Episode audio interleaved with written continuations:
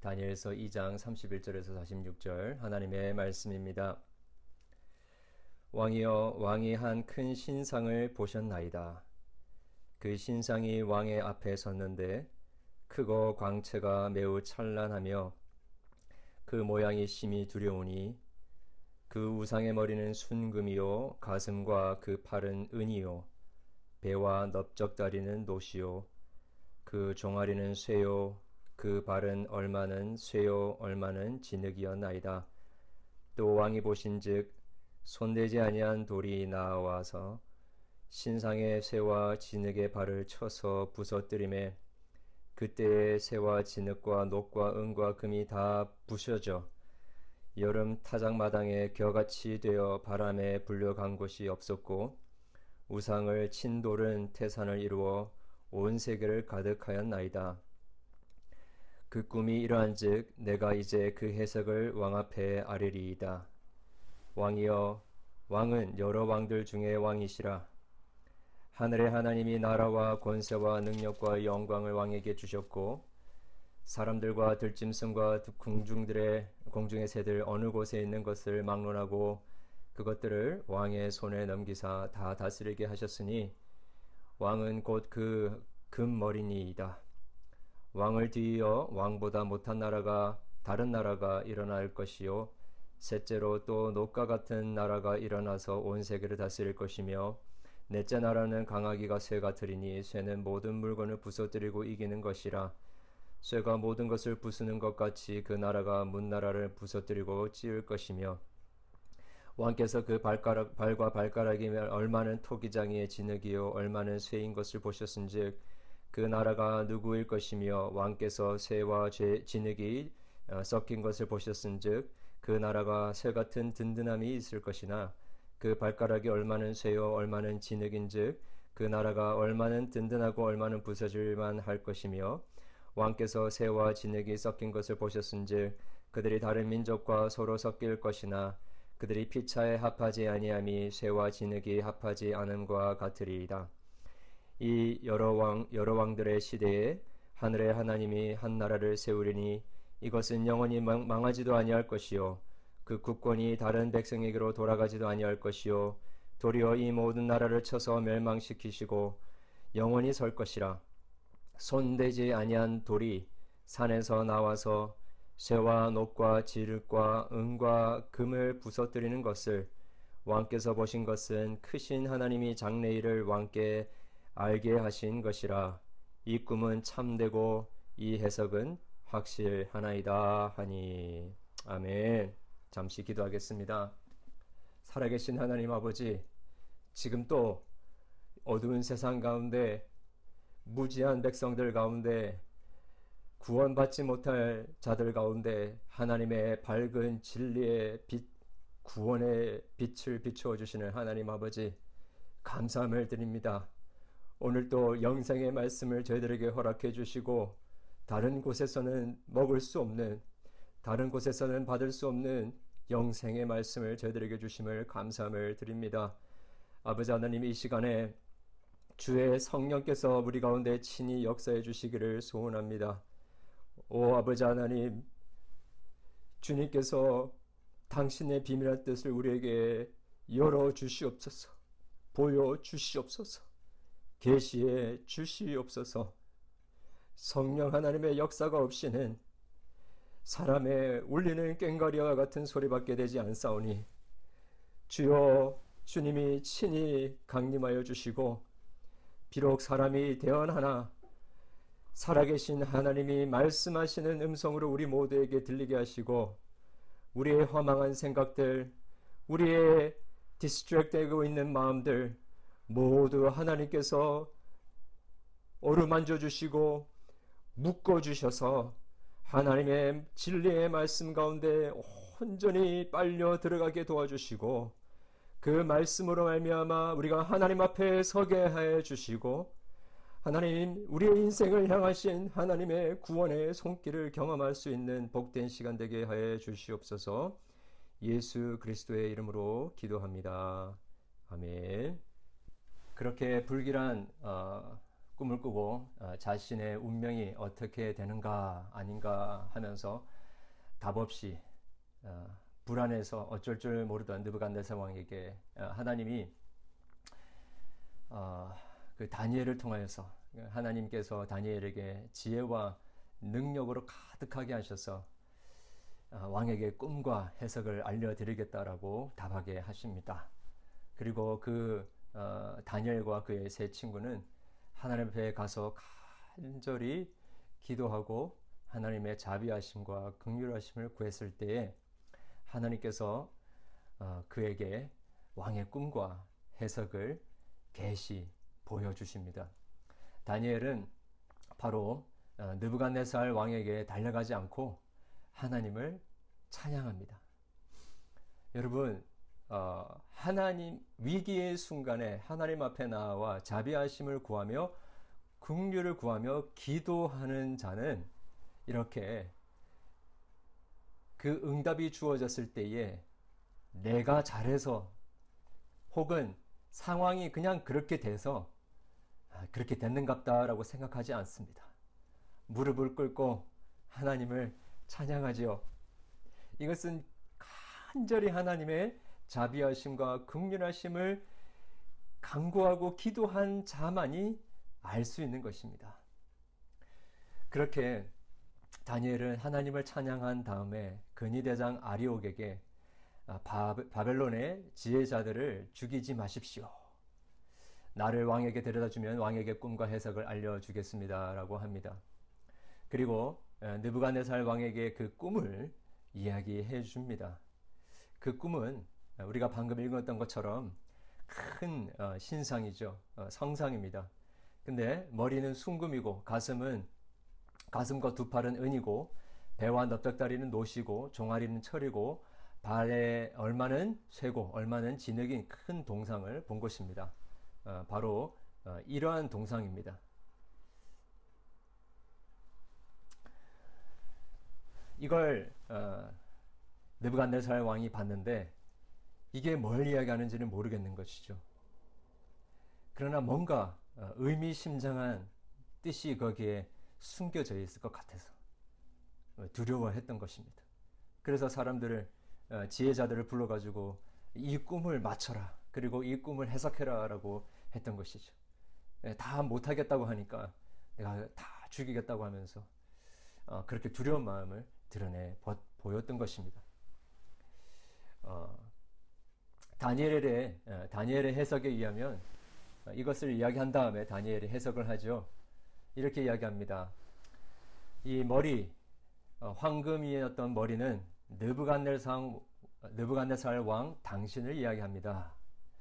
하나님께서 나라와 권세와 영광과 능력을 당신에게 주셨습니다. 그리고 두 번째 팔과 가슴은 은인데 이거를 가리켜서 많은 학자들이 어, 바벨론 왕국 이후에 오는 메대와 바사 제국이다라고 봅니다. 그리고 세 번째로 어, 그동 혹은 노시였던 어, 그 어, 넓적다리는 알렉산더 대왕이 이끌었던 그리스 어, 제국이다라고 이야기합니다. 그리고 어, 철로 쌓여져 있었던 그 종아리는 강력한 로마 제국으로 이야기를 합니다. 어, 혹은 이것을 어, 이 바벨론 메대까지는 똑같은데 메대와 바사를 따로 그 나누어서 두 번째 은 팔과 가슴이 메대고 메디아죠. 그리고 세 번째 어, 동과 노스를 퍼시아 바사라고 보면서 네 번째는 어, 어, 그 로마 제국이 아니라 그리스 제국으로서 그리스 제국이 멸망한 다음에 어, 마치 그 지금 여기 나오는 10개의 발이 어, 진흙과 철로 이렇게 갈라졌던 것처럼 어, 그리스 제국이 4개의 나라로 이렇게 나누어지지 않습니까? 이 그것을 그리스 제국을 이야기하는 것이다라고 이야기를 합니다. 어, 이 이야기를 어, 다니엘서 7장에 다시 나오기 때문에 제가 거기서 자세히 말씀을 드리겠습니다. 하지만 지금 여기서 우리가 한번 살펴보기 싶은 것은 우리는 어, 이 자꾸 이 어, 머리와 팔과 가슴과 동과 종아리 이 발 이게 무슨 왕국을 가리키는가 어떻게 역사가 진행이 될 것인가 여기에 많은 관심을 가지고 있는 것이죠. 사람들은 이거를 자꾸 맞추려고 합니다. 지금 느부갓네살 왕 외에 무슨 제국인지 무슨 왕들인지 성경이 어, 그 하나님께서도 다니엘에게 이야기해 주지 않으셨죠. 그런데 사람들은 자꾸 이게 무슨 나라냐, 다음은 어떻게 되느냐, 지금 미국 정세가 어떻게 될 것이냐, 미국 다음에 어느 나라가 어, 세계의 패권을 어, 잡겠느냐, 뭐 이런 데에 관심을 많은 것이죠. 어, 중국이 될 것이냐, 예, 중국일 것이라고 보는 입장이 많죠. 그 전에는 구소련이었습니다. 그리고 그 전에는 뭐 영국이었다라고 할 수 있겠죠, 그죠? 이 자꾸 이 해석이 바뀌는 것을 보게 됩니다. 그런데 성경은 이게 어느 나라일까 알아맞혀 보십시오라고 하면서 우리에게 질문을 던지는 게 아닙니다. 그래서 미래에 일어날 일을 맞춰서 그때마다 잘 대응해서 성공한 인생을 어, 살아라 어, 거기에 관심 있는 게 아니라는 것이죠. 대신에 이 꿈을 통해서 하나님은 느부갓네성 왕과 다니엘뿐만 아니라 지금 이 21세기 현대를 살아가고 있는 우리들에게 중요한 교훈을 우리에게 주십니다. 두 가지 교훈인데요. 첫 번째는 모든 이 세상 왕국들과 나라들에게 그리고 통치자들에게 영광과 능력을 주시는 분은 하나님이시다라는 것입니다. 여러분 우리가 보았던 것처럼 어, 본문 37절의 말씀에 그렇게 이야기하고 있죠. 어, 왕이여 왕은 여러, 여러 왕들 중에 왕이시라 하늘의 하나님이 나라와 권세와 능력과 영광을 왕에게 주셨고 무슨 말입니까? 하나님이 그 왕에게 나라와 권세와 영광을 주셨다라는 것입니다. 자기가 힘이 세가지고 나라를 세계를 정복해서 그렇게 된 게 아니라는 것이죠. 그리고 재밌는 표현이 나오는데 천지 창조 때에 하나님이 아담에게 주신 권세를 생각나게 하는 표현들이 38절에 나옵니다. 우리 한번 읽어볼까요? 사람들과 들짐승과 공중의 새들 어느 곳에 있는 것을 막론하고 그것들을 왕의 손에 넘기사 다 다스리게 하셨으니 왕은 곧 그 금머리이니이다. 네, 무슨 말입니까? 아담처럼 하나님께서 네부갓날살 왕에게 세상을 다스릴 왕권을 주셨다라는 것입니다. 그런데 그 왕권을 주시되 정한 기간 동안 통치하도록 하셨다는 것이지요. 아담처럼 아담이 범죄하였을 때 하나님께서 그 왕의 자리에서 그를 내어 버리셨던 것처럼 느부갓네살 왕도 범죄할 때에 처벌을 받고 그 왕자에서 내려올 수밖에 없다라고 말씀하고 계시는 것입니다. 그를 왕으로 세우신 하나님이 그를 면직하실 수도 있다라는 것을 말씀해 주고 계시는 것이지요. 여러분, 이 세상에 위정자를 세우신 분은요, 어, 사람들의 투표도 아닙니다. 물론 하나님께서 사람들의 투표를 사용하시지만, 위정자를 세우신 분은 하나님이십니다. 그리고 그 위정자를 더 이상 다스리지 못하게 하시는 것도 새로운 나라가 새로운 정부가 오라 오게 하는 것도 하나님이 하신다라는 것입니다. 두 번째로 우리가 알게 되는 것은 이 세상 나라는 모두 영원하지 않다라는 거 아, 않고 일시적이라는 것을 우리는 깨닫게 됩니다. 모든 나라들 그 지금 여기 나와 있는 그 네 개의 제국 어떤 제국인지 첫 번째 외교는 우리가 정확하게 알 수 없지만 그 나라들 다음에 항상 다른 나라가 오게 됩니다. 아무리 강대해 보이고 절대 무너지지 않을 것 같이 보여도 결국에는 망하게 되는 어, 결과가 이루어지, 이루어지게 된다는 것입니다. 그리고 그런 역사의 진행에는 이 진행이 점점점 좋아지는 진행이 아니라 점점점 위에 머리서부터 발끝까지 나빠질 것을 이야기하는 것이죠. 그리고 그 가치도 다릅니다. 금과 은과 녹과 철과 새와 진흙. 예. 우리 43절 말씀 그렇게 이야기하고 있죠. 왕께서 새와 진흙이 섞인 것을 보셨은즉 마지막 부분입니다. 그죠? 그들이 다 민족과 서로 섞일 것이나 그들이 피차 합하지 아니함이 새와 진흙이 합하지 않은과 같으리다. 무슨 의미입니까? 이 왕국들은 세상을 지배하려고 하면 할수록 그들의 야망은 더 큰 실망을 불러올 것이며 이 왕국들의 역사는 결국 진흙 발과 같이 이 진흙과 쇠가 서로 섞이지 않은 것처럼 뿔뿔이 흩어지게 될 것이라는 것입니다. 이 세상 나라는 점점 쇠퇴해 나갈 것이며 점점 망하게 될 것이라는 것을 말해주고 있는 것입니다. 결국 세상의 나라들은 무너져 없어질 것입니다. 화려한 것 같고 군사력이 엄청나게 강한 것 같은데 이제는 핵도 있고 어, 어, 여러 어마어마한 군대, 군대와 군사력도 가지고 있는 것 같은데 그런데 결국 이 나라는 이 세상에 있는 나라들은 망하게 되어 있다는 것을 잘 보여주고 있는 것입니다. 결국 경제력이나 어, 군사력이나 어떤 에, 최첨단의 하이테크를 가지고 있다고 해서 그 나라가 영원토록 존재하는 것이 아니라는 것입니다. 여러분 21세기 우리가 살고 있는 이 미국을 바벨론에 비하면 훨씬 더 강력하고 위대한 나라라고 어느 분들은 생각할 수도 있을 것 같아요. 어, 그리고 세계 역사, 역사는 계속해서 발전되고 훨씬 더 윤택하며 편안하게 살게 되었다라고 이야기하실 수도 있을 것입니다. 그러나 하나님의 진리는 그 반대를 이야기하고 있습니다.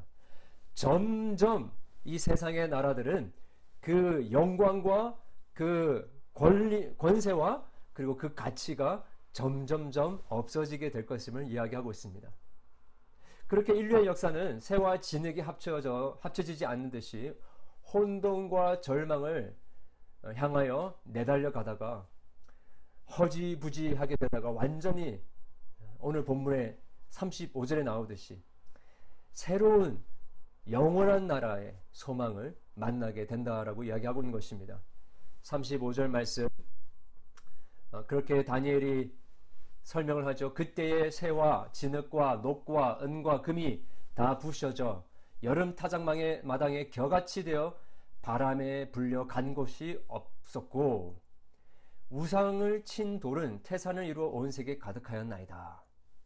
이것을 해석하면서 44절에 이렇게 얘기합니다. 이 여러 왕들의 시대에 하늘의 하나님이 한 나라를 세우리니 이는 영원히 망하지도 아니할 것이요 그 국권이 다른 백성에게로 돌아가지도 아니할 것이요 도리어 이 모든 나라를 쳐서 멸망시키고 영원히 설 것이라라고 어, 말씀하셨습니다. 이 나라는 단순히 조금 더 향상된 인간이 만드는 나라가 아니라는 것입니다. 이 나라는 하나님이 직접 세우시는 영원한 나라요. 망하지 않는 왕국이라는 것이죠.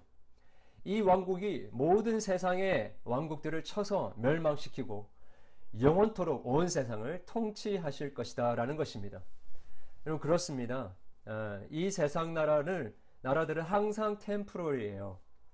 바벨론 제국, 메데, 바사, 로마 제국 다 지금 없습니다.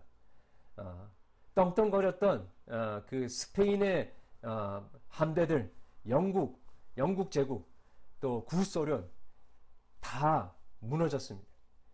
어, 모두 템포럴인데 하나님의 나라는 영원하다라는 것입니다. 지금 우리가 살고 있는 이 미국 동안 영원하다라고 생각하면 착각인 것이죠. 이 나라는 어, 하나님의 나라에 점령 당하실 것, 당하게 될 것입니다. 이 나라는 아, 이 하나님의 나라는 산에서 떨어진 미약한 돌로 시작된 나라이지만 분명한 것은 온 세계에 가득한 우주적인 나라요. 영원히 든든히 설 나라라는 것입니다. 어, 이것이 어, 이그 역사적인 관점이 우리에게 주는 두 가지 어, 유익이 있습니다. 이렇게 한번 적용해 볼 수 있을 것 같아요. 일들이 잘 풀리고 삶이 윤택하신 분들이 계십니까? 점점 자산이 불어나고 건강도 좋고 자식들도 건강하게 훌륭하게 잘 자라고 있고 점점 더 세상에서 영향력이 넓혀져 가고 있는 분들이 계십니까? 이 말씀이 예, 적용되기를 원합니다. 그 성상의 금머리였던 느부갓네살 왕 같고 이 세상에서 존경과 영광을 받는다고 생각할 때에 우리는 기억해야 합니다. 이 왕국은 영원히 존재하지 않고 언제 무너질지 모른다라는 것입니다. 우리의 부귀와 영광, 이기고 짐이 땅의 진흙과 같이 질밥히고 바람에 나는 겨와 같이 날아가 버릴 때가 꼭 올 것이다라는 것을 기억하며 우리는 이 세상에서 누리는 부귀와 영광과 자랑을 하나님의 나라로 착각하면서 거기에 만족하며 살아서는 안 된다라는 것입니다. 반면에 삶의 상황이 안 좋게 펼쳐지고 있습니까? 이 땅에서 우리가 계획하고 추구했던 것들이 무너지고 소망이 절망으로 바뀌고 있습니까? 이 세상의 왕국에서 우리의 삶이 뭉개지고 있습니까? 짓밟히고 있습니까? 육신은 점점 연약해지고 병이 생기고 고독함과 공고함을 공고함이 우리의 영혼을 뒤엎고 있습니까? 우리는 이 세상의 왕국이 영원하지 않음을 기억해야 할 것입니다. 동시에 이 세상의 왕국이 무너지면 영원히 무너지지 않고 우리의 무덤 너머에 있는 영원한 영원히 왕성하게 될 그 나라가 오게 될 것임을 기억하고 소망을 가져야 하는 것입니다. 아멘이십니다.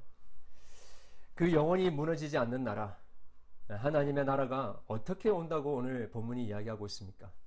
34절 말씀에 손대지 아니한 돌이 나와서 신상의 새와 진흙의 발을 쳐서 부서뜨림에 그때의 새와 진흙과 녹과 은과 금이 다 부셔져 그렇게 어, 여름 차당마당에 격과 같이 바람에 불려 간 곳이 없고 없었고 우상을 친 돌은 태산을 이루어 온 세계 가득했다라고 했습니다. 이것을 해석하면서 다니엘은 이렇게 해석합니다. 45절에 손대지 아니한 돌이라고 했는데요. 이 개혁 한글 우리 이 우리가 가지고 있는 성경 그 전 버전에 보면 이거를 손대지 아니한 뜨인 돌이라고 합니다. 뜨인 돌이 산에서 나와서 새와 녹과 진흙과 은과 금을 부서뜨리는 것을 왕께서 보신 것은 크신 하나님이 장래 일을 왕께 알게 하신 것이라 이 꿈은 참되고 이 해석은 확실하나이다 라고 했습니다. 여기 어, 금과 은과 동과 노철로 상징되는 이 세상 나라들은 바위산에서 뜨인 돌이 날라와서 산상조가 내버리고 결국 무너지게 만들 것이다 라는 이야기죠. 여러분 여기서 어, 이 뜨인 돌이라고 하는 어, 이게 무엇을 이야기하는가? 여러분 그 우리가 이 뜨인 뜬다라는 그 표현은 예를 들면 어, 우리가 회를 할 때 생선을 회로 만들 때 회를 뜬다 이렇게 표현하지 않습니까? 그러니까 산에 돌이 있었는데 산에 그 바위가 있었는데 하나님께서 손을 인간의 손을 대지 않고 그 돌을 떼내셨다라는 것입니다. 그 뜨인 돌이 갑자기 날라와서 그 성상에 발을 철과 흙으로 이렇게 함께 있었던 그 발을 무너뜨리기 시작하고 밑에서부터 위로까지 와르르 무너지게 되었다라는 것을 이야기하고 있는 것입니다. 여러분 이 손을 대지 아니한 뜨인 돌 이것이 무엇을 의미하는 것일까요? 우리 성경에 이런 표현들이 여러 번 나오는데 여호수아서 8장 말씀 한번 보겠습니다. 여호수아 8장에 보면 이렇게 이야기합니다. 그때 여호수아가 이스라엘의 하나님 여호와를 위하여 에발산에 한 제단을 쌓았으니 이는 여호와의 종 모세가 이스라엘 자손에게 명령한 것과 모세의 율법책에 기록된 대로 쇠 연장으로 다듬지 아니한 쇠, 새 돌로 만든 제단이라 무리가 여호와께 번제와 화목제를 제물을 그 위에 드렸으며라고 했죠. 하나님께서 이스라엘 백성들에게 이제 약속의 땅으로 들어가면서 에발산에서 재단을 쌓아서 하나님께 예배하라라고 하는데 그 재단을 쌓을 때에 쇠 연장으로 다듬지 않은 돌로 재단을 쌓으라고 했던 것입니다. 이 무엇을 이야기할까요? 그냥 있는 그대로 그 돌 있는 그대로를 사용해라라는 것입니다. 이 신명기에도 비슷한 말이 나옵니다. 너는 다듬지 않는 돌로 여호와의 제단을 만들라 할 때에 이 다듬지 않은 돌이라고 할 때에 이것을 영어로 하면 unhewn이라는 단어를 씁니다. 어, 이 단어는 그 공예가들이 이 그 조각을 만들 때에 hewn한다라고 이야기하죠. 그런데 이 그 돌을 조각가들이 하듯이 쇠로 연장으로 다듬지 않, 않은 채에 그 돌을 사용해서 재단을 만들으라고 했던 것이죠. 재단을 공교하게 잘 다듬는 것으로 하지 않고 그냥 있는 그대로 다듬지 않는 돌로 쌓아서 주님께 예배하라는 것입니다. 이것을 의미 이것이 의미하는 것은요. 이것입니다. 하나님을 예배할 때에 철저하게 인위적인 것을 배제하라라는 것입니다. 철저하게 인위적인 것을 배제하라는 것입니다. 즉 어, 하나님이 철저하게 직접 만드신 것으로 예배하는 것이 여호와 종교라는 것입니다. 세상 나라를 무너뜨리는 일은 이 세상 어느 왕국들의 흥망성쇠는 하나님이 하시는 일이고 인위적인 것이 아니라는 것입니다. 어, 우리가 고등 종교라는 말을 쓰지요. 예. 고등 종교라는 말이 무엇입니까? 예. 그 우리 뭐 기독교, 유대교, 이슬람교, 뭐 이게 불교 이런 고도의 윤리를 이야기하는 종교들을 이야기하지 않습니까? 근데 그 고등 종교들을 보면요. 이 사람 냄새가 많이 납니다. 소위 그 사람, 이 학자들이 종교의 기원을 이야기하면서 원시 시대 사람들이 천둥 번개가 치니까 무서워서 연약한 인간들이 뭔가 절대자를 의지해야 할 것 같아서 만들어낸 게 이 종교라고 이야기를 합니다. 그래서 man-made religion이라는 표현을 쓰죠. 그런데 지금 하나님께서 말씀하시는 것은 다듬지 않는 돌로 하나님을 예배하라라는 것이 무엇입니까? man-made religion이 아니라는 것입니다. uncut, untouched, unhewn 이 다듬는 게 아니라는 거예요. 아르피셜한 게 아니라는 것입니다. 조작한 게 아니라는 것이죠. 어떤 똑똑한 사람이 만들어낸 종교가 아니라는 것입니다. As it is. 하나님께서 직접 우리에게 던지신 것이라는 거예요. 하나님이 직접 계시한 것이 바로 이 성경의 기독교라는 것입니다. 어, 요즘에 우리 어, 직분자들이 함께 모여서 기독교와 자유주의라는 책을 읽고 있습니다. 거기서 이야기하는 핵심이 뭐냐면 기독교는 초자연적인 하나님의 간섭하심으로 이루어진 인간의 손으로 만들어낸 인간이 공교하게 만들어낸 종교가 아니고 하나님이 직접 간섭하신 릴리전이라고 하는 것이고 자유주의는 인간의 구미에 맞게 그리고 인간의 생각과 인간의 그 상식에 들어맞게끔 만들어낸 게 자유주의라고 이야기를 하는 것입니다.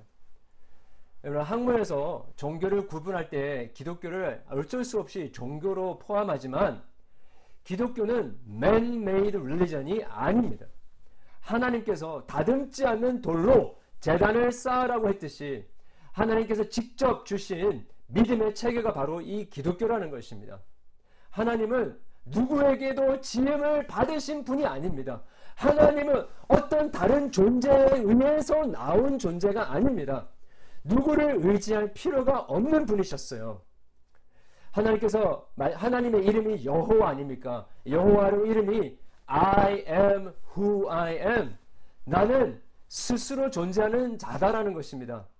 어떤 필요 때문에 존재하는 것이 아니라 스스로 자존하시고 self-exist 스스로 통치하시고 모든 일을 처음과 끝까지 주장하시는 절대 주권을 가지고 계시는 분이 우리 하나님이시다는 것을 이야기하고 있는 것이죠.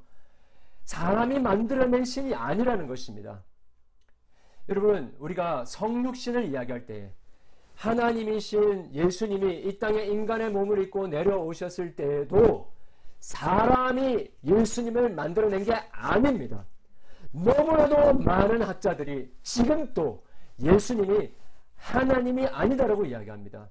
지금 또 너무나도 많은 사람들이 동정녀 마리아에 의하여서 예수님이 성령으로 말미암아 잉태되었다라는 이 교리를 부정하고 있습니다.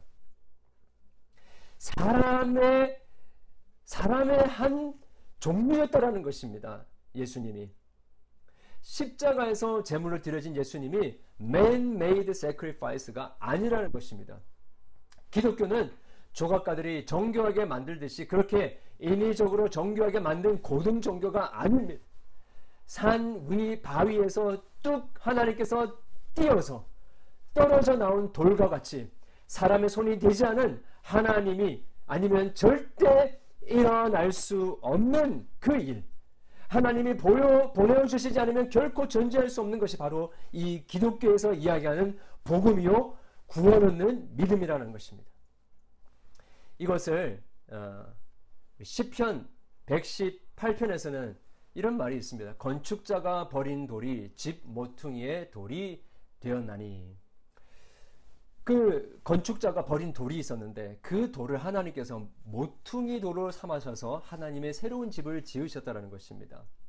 그런데 이것을 예수님께서 마태복음 21장에 인용을 하십니다. 포도원 어, 농부 비유죠. 포도원 주인이 농부들에게 포도를 맡기고 타국으로 가서 오래 있다가 그 포도원 소출을 바치게 하려고 종을 자기의 종을 보냈는데 농부들이 그 종을 몹시 때리고 돌려보냅니다. 세 번이나 종을 보냈는데 다 어, 때리고 내어 버립니다. 안 되겠다 해가지고 마지막으로 아들을 보내지 않습니까? 아들은 존대하지 않겠느냐라고 하면서 보냈는데 오히려 그 아들을 죽이면 유산을 빼앗을 수 있을 것이다 생각하고 그 아들을 죽이고 버립니다. 그 포도원 주인이 어떻게 했겠습니까? 돌아와서 농부를 진멸하고 포도원을 다른 사람들에게 주었다라고 합니다. 이것을 그리고 나서 예수님께서 하시는 말씀이 이거요.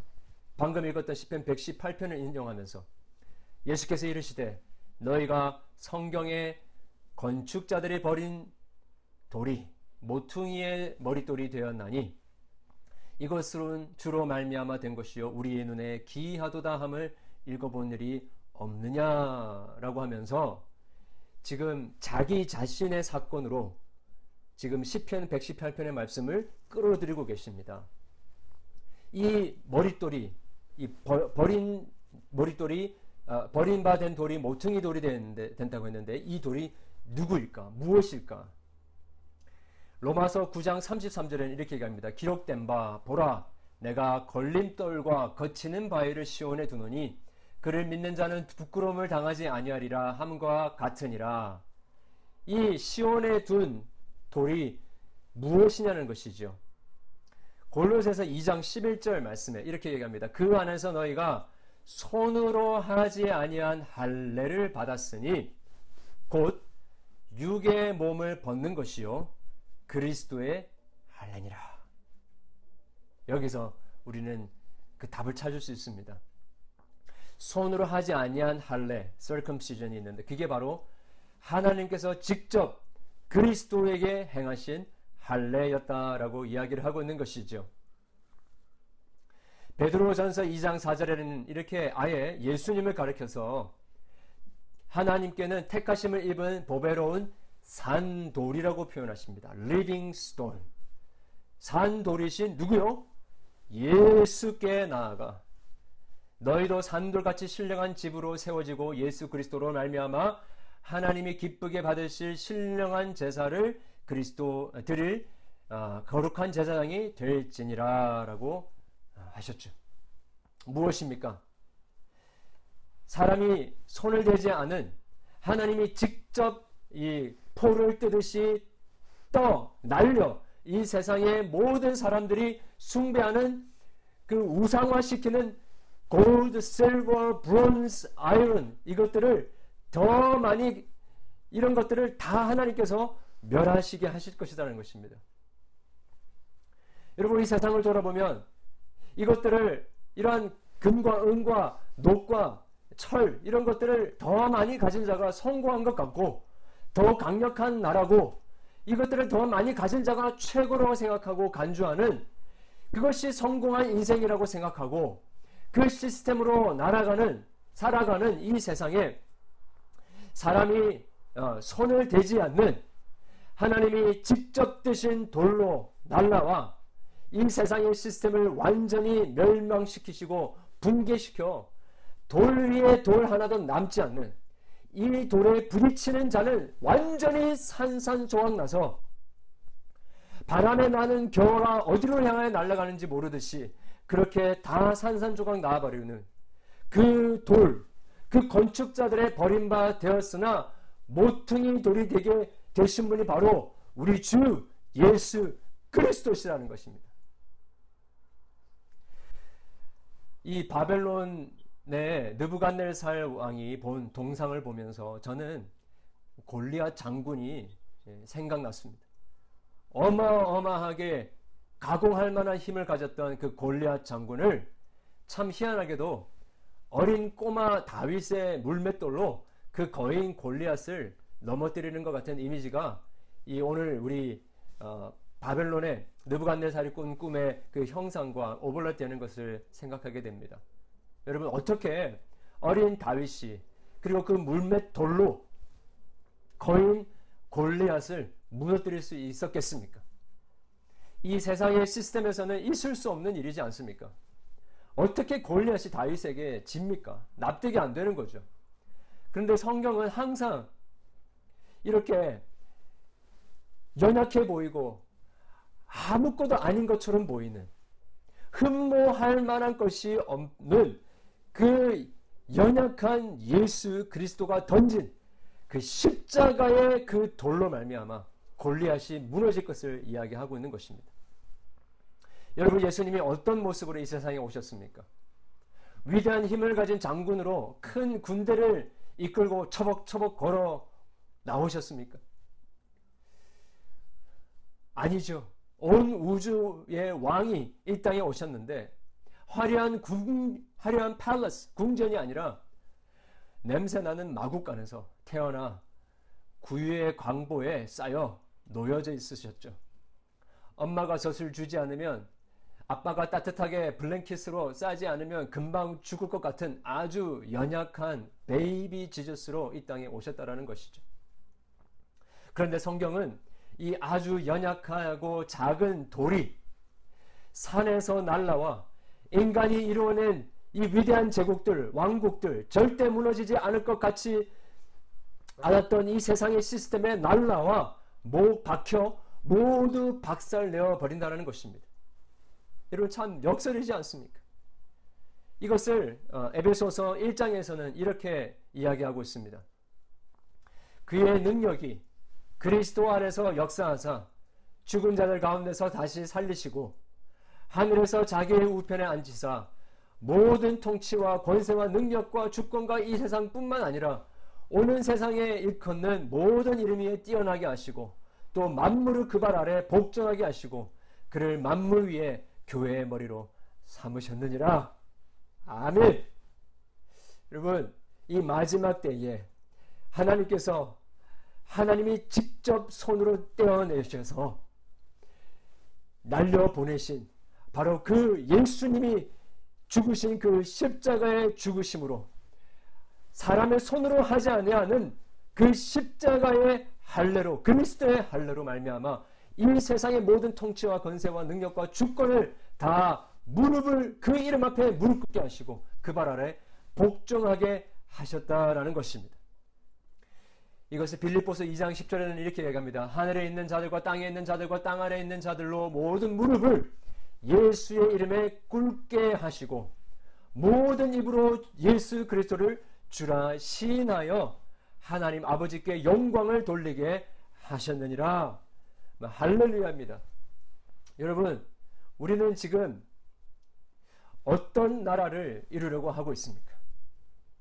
지금 날라오고 있는 하나님의 그 산에서부터 띄은 돌이 날라오고 있는 이 시간 가운데 우리는 지금 어떤 나라를 이루려고 노력하고 있습니까? 이 곧 언제 무너질지 모르는 이 세상의 나라를 세우기 위하여서 바쁘고 노력하고 있습니까? 아니면 영원히 무너지지 않는 하나님의 나라를 세우기 위해서 바쁘며 기도하며 눈물로 기도로 수고하고 있습니까? 우리가 추구하는 것이 금과 은과 녹과 새와 철이면 다 부셔져 여름 타작마당에 겨같이 되어 바람에 불려간 곳이 없게 될 것입니다. 우리는 어떻게 이 다가오고 있는 그 하나님의 도를 향하여 반응해야 될까요? 10편 1편 4절 말씀에 이렇게 얘기합니다. 악인들은 그렇지 아니하며 오직 바람에 나는 겨와 같도다. 심판을 견디지 못할 것이다라고 합니다. 우리가 하나님 그 날라오고 있는 그 도를 인식하고 있으면서 회개하지 않고 그분을 붙들지 않고 하나님을 의지하지 않으면 바람에 나는 교와 같이 될 것이라는 것입니다. 어떻게 해야 됩니까? 시편 2편의 10절 12절 말씀 이렇게 얘기합니다. 그런즉 군왕들아 너희는 지혜를 얻으며 세상의 재판관들아 너희는 교훈을 받을지어다. 여호와를 경외함으로 섬기고 떨며 즐거워할지어다. 그의 아들에게 입맞추라. 그 아들에게 입맞추라. 그렇지 아니하면 진노하심이 너희가 길에서 망하리니 그의 진노가 급하심이라. 여호와께 피하는 모든 사람은 다 복이 있도다. 아멘. 여러분 아까 말씀드렸던 어, 그 베드로 전서에서 예수님을 가리켜서 산 돌이라고 했던 그 부분에 뭐라고 그 뒷부분에 뭐라고 이야기하냐면요. 이렇게 얘기합니다. 내가 택한 보배로운 모퉁이 돌을 시온에 두어놓으니 그를 믿는 자는 부끄러움을 당하지 아니할 것이라. 그러므로 믿는 너희에게는 보배이나 믿지 아니하는 자에게는 건축자들이 버린 그 돌이 모퉁이의 머릿돌이 되고 또한 부딪히는 돌과 걸려 넘어지게 하는 바위가 되었다 하였느니라. 그들이 말씀을 순종하지 아니함으로 넘어지나니 이는 그들을 이렇게 정하신 것이라. 여러분 그 산 돌이시고 사람의 손을 대지 아니한 뜨인 돌이신 예수님 앞에 무릎을 꿇지 않고 세상의 나라를 세우려고 하면 망합니다. 망합니다. 그리고 우리는 그것을 알고 회개해야 합니다. 이 세상에서는 잘했다라고 박수치고 칭찬하고 난립니다. 다 가져야 성공했다고 하고 잘 나가야 그래야 1등이다라고 이야기하고 세상은 그것을 가지려고 미친 듯이 달려가고 있습니다. 이 모든 일이 산돌이신 예수님께서 하시는 말씀은 이들을 향하여서 그만하라는 것입니다. 멈춰라는 것입니다. 스탑! 그게 가야 할 길이 아니라는 거죠. 덜 가졌어도, 연약해도, 부족해도, 우리가 이 땅에서 망하는 것 같아도, 우리 안에 예수 그리스도를 모셔, 드리는 이 복음의 역설을 가진 자들이 진정으로 영원한 나라를 이룰 것이며 결단코 멸망당하지 않는 하나님의 나라를 이루는 도구로 사용될 것이다라는 것입니다. 하나님의 나라는 연약한 것을 통하여서 이루어집니다. 우리는 참 연약한 존재이지 않습니까? 문제가 없을 때에는 세상을 다 가진 것 같아요. 그런데 모든 걸 다 가진 것 같았는데 믿었던 남편이 몸좀 눕고 갑자기 패닉 어택이 오고 건강하게 자라던 아이들이 중병에 걸리고 생각지도 않았던 사고를 당할 때에 그때는 우리가 얼마나 연약한 존재인지를 그때 깨닫게 되지 않습니까? 모든 것을 가지고 세상을 정복한 것 같고 아무 문제 없는 것 같은 사람들 세상에서 top of the world라고 생각하는 사람들에게는요 이 날라오고 있는 하나님께서 뜨신 그 돌이 안 보입니다.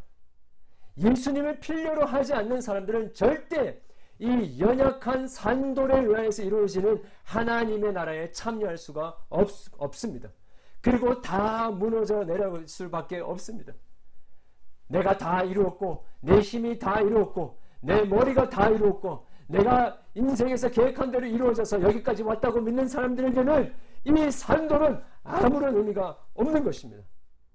그럼 누구에게 이 산돌이 이 날라오는 하나님의 그 뜨임돌이 의미가 있습니까?